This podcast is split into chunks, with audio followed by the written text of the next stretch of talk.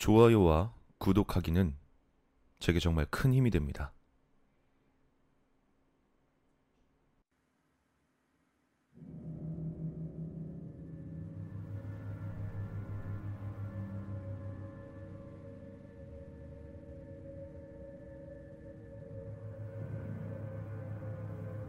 과거에 난 해운 회사에서 항해사로 일했다. 그리고 이 이야기는 입사 직후에 있었던 일이다. 내가 타던 배가 정기 점검을 위해 조선소로 보내져 평소엔 닫아두었던 곳들도 전부 개방해 내부를 점검하게 되었다.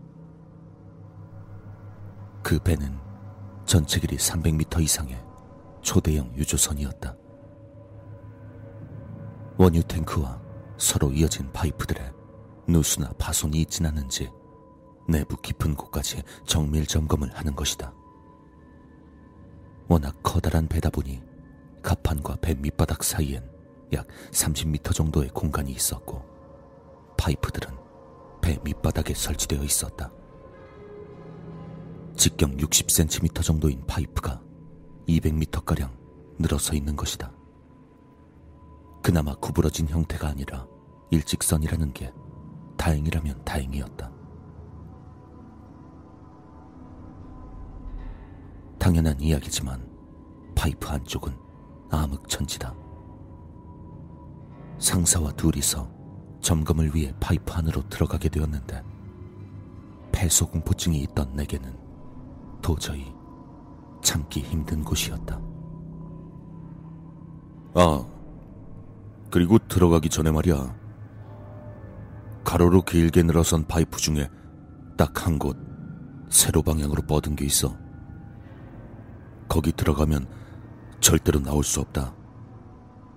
도울 방법도 없으니까 조심하는 수밖에 없어. 선배가 나에게 충고해 주었다. 나는 파이프 입구부터 시작해 밸브 사이의 좁은 틈새를 억지로 파고들었다. 팔꿈치와 무릎에 보호대를 차고 회중 전등을 든 채 새까만 파이프 안을 네 발로 기어간다. 앞서서 기어가는 선배를 필사적으로 따라갈 뿐이었다. 싱가포르에 있는 조선소였기에 날씨도 찌는 듯이 더웠다. 일단 내부 점검 때문에 들어왔다곤 하지만 잔뜩 겁에 질려 있었던 말단 직원인 내게는 주위를 점검할 여유도 책임감도 없었다. 단지 어떻게든 빨리 출구로 나가고 싶다는 마음뿐이었다. 내가 들어갔던 파이프는 직경 60cm짜리였지만 같이 들어갔던 상사는 이전에 45cm짜리 파이프에도 점검차 들어가 본 적이 있다고 한다. 직경 45cm짜리 파이프 안을 200m나 기어서 가다니 상상하는 것만으로도 미칠 것 같았다. 아까 언급했던 가판과 밑바닥 사이 높이 30m의 넓은 공간엔 유조 탱크가 위치해 있다. 유조선의 기름 탱크는 최소 10개 이상으로 나뉘어 실려 있는데 보통 탱크 면적 하나가 체육관급이다. 탱크의 출입구는 천장에 있는 직경 1m 정도의 해치를 제외하면 주변에 맨홀 몇 개뿐이다. 그 입구를 열면 어마어마한 크기의 공간에 어슴푸레한 빛이 스며들어 무척이나 독특한 분위기를 자아내는 공간이었다.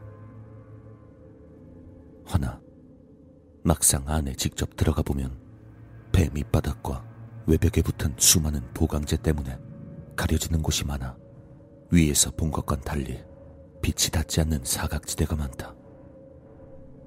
그리고 점검을 할 때 위에서 대충 내려다보기만 하고 확실하게 체크하지 않은 채 해치를 닫아버릴 경우 만에 하나 안에서 누군가 점검을 하고 있었다면 그 사람은 그대로 꼼짝없이 갇혀버리게 되는 것이다. 게다가 유조 탱크는 정전기 같은 작은 자극에도 인화성 물질이 반응해 큰 폭발이 쉽게 일어날 수 있는 곳이다. 그렇기에 내부 점검이 끝나면 산소 농도가 매우 낮은 가스를 탱크 내부로 집어넣어 산소로 인한 폭발을 원천 차단한다.